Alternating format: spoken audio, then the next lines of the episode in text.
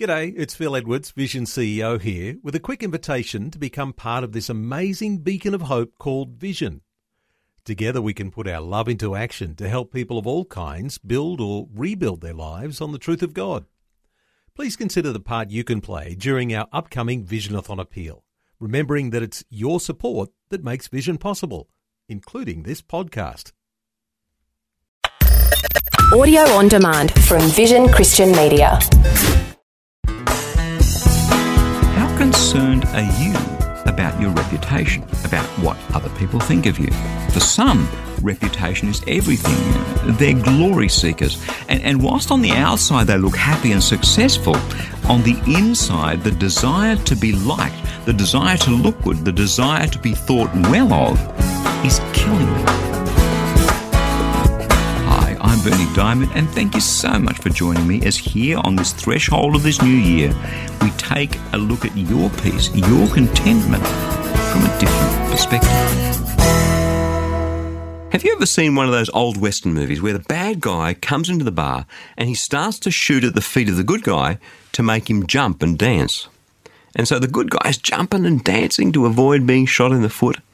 Depending on the scene, sometimes it's funny, like in the final movie of the Back to the Future trilogy, and other times it can be really quite serious and scary. But anyhow, it's a motif that's repeated over and over again in many a Western movie. Now, just think about the guy who's being shot at, the one who's doing the jumping and the dancing. What do you imagine is going through his mind? Shock, terror, fear. The adrenaline must be pumping to stop him from being hit by the bullet. The one thing that's not going through his mind at that moment is peace and contentment. Obviously, it's a bit difficult to be content when someone's shooting at you, right? And yet, that in a sense is how many people are living their lives because they're so worried about what other people think of them. They're so concerned about their reputation. They're, they're worrying about what people are saying behind their backs. And all that comes from the fact that we want people to think well of us and to speak well of us and to like us. We worry about our reputations more often than we worry about whether or not we're doing the right thing, whether or not our lives are honouring God. I again speak with some authority on this because I used to be really concerned with what other people thought about me. Well, I can tell you, if that still bothered me, I wouldn't be able to do what I'm doing now. Some guys put a video clip up on YouTube claiming I'm a heretic. Well, as well as lots and lots of encouraging phone calls, letters, and emails, I get the odd rude one or disparaging one too, and the odd video on, on YouTube. And if those things got to me, I simply wouldn't be able to keep on going. The miracle in my life is that God transformed me from someone who tried to be everything to everyone to someone who's content with who I am, and probably more importantly, who I'm not, what I can do and what I can't do. I, I, like you, have strengths and weaknesses, and I've come to grips with the fact that some things I'm just not good at. But it wasn't always like that for me.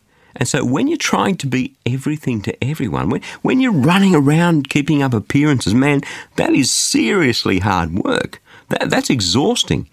And it was only when I started feeling safe in Jesus that I started caring less and less what people thought of me and said of me. I'm me. You know what? I do my best. Oftentimes I say things that God tells us through the Bible, and that seems to be out of step with contemporary thinking. Well, that's it can't be any more or less than I am. The problem comes when our reputation is more important to us than our relationship with Jesus. Let me say that again because it's important. The problem comes when our reputation is more important to us than our relationship with Jesus. The problem comes when we go looking for glory for us and we forget that God doesn't share his glory with any man. Which is precisely the point that Jesus made in a powerful way. Have a listen to this. I can do nothing on my own, said Jesus. As I hear, I judge.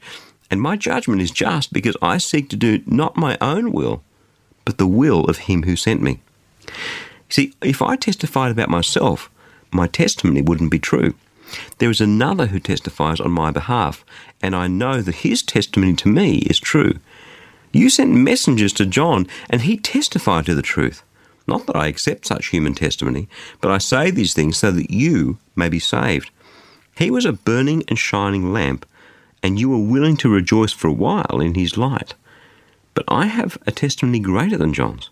The works that the Father has given me to complete, the very works that I'm now doing, testify on my behalf that the Father sent me. And the Father who sent me has himself testified on my behalf. You have never heard his voice or seen his form, and you do not have his word abiding in you, because you do not believe in the one whom he sent. You go searching the scriptures because you think that in them you have eternal life, and yet it's they that testify on my behalf. Yet you refuse to come to me to have life. I don't accept glory from human beings, but I know that you do not have the love of God in you. I have come in my Father's name, and you do not accept me. If another comes in his own name, you will accept him. How can you believe when you accept glory from one another and don't seek the glory that comes from the one who alone is God? John 5, verses 30 to 47. The point that Jesus is making here is that he's not here to build an empire. He's not here to build himself up into an empire and to be waited on hand and foot. He's not here to get more disciples than the other rabbis, although in the end, it's exactly what's happened. Jesus came to do his Father's bidding.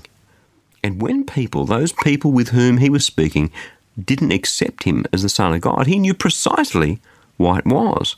He put his finger right on the problem.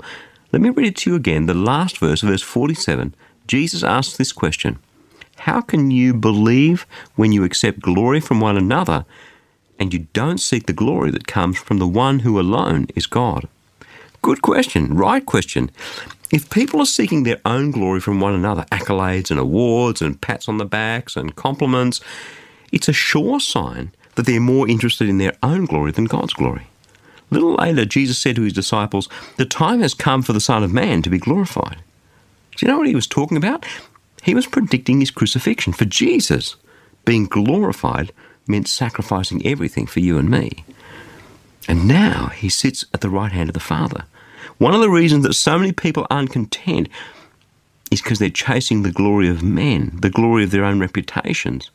And because people are fickle, you end up riding a roller coaster of public opinion. And that's, that's no way to find contentment, is it? So long as you worry about your reputation and what other people think and what other people say, you can never be content, ever. Jesus knew that. That's why he said to them, I don't accept glory from human beings. Elsewhere, John records that Jesus, on his part, would not entrust himself to them because he knew all people and needed no one to testify about him, for he himself knew what was in everyone. John chapter 2, verses 24 and 25. So, who were the them that he didn't entrust himself to? The crowds that were following him because they saw all the miracles he was doing. In other words, he didn't get suckered in by all the people who were oohing and ahhing at his miracles because he knew that they were the very same people who would one day be shouting, Crucify him. Yes, we have relationships. Yes, we trust those whom we love and our close friends. Yes, we listen to trusted advisors who come to us and tell us some hard things sometimes about ourselves. That's how it should be. But the fickle opinions of people who are serving their own needs, the completely valueless taunts and words of flattery from people who themselves don't have a strong and decent character, are not the yardsticks for our performance. If we listen to them, then we're no different to the cowboy dancing to the shots of the bad guy in the Western movies. The only yardstick to measure who we are and whether we're living a good life or not is God. And we find His yardstick, His measure, in His Word, the Bible. The beauty of that is that His Word is true. And when we fail and when we fall short, you and I, in Him, we have forgiveness through the grace of Jesus Christ. Mate, that's where you find contentment. Nowhere else.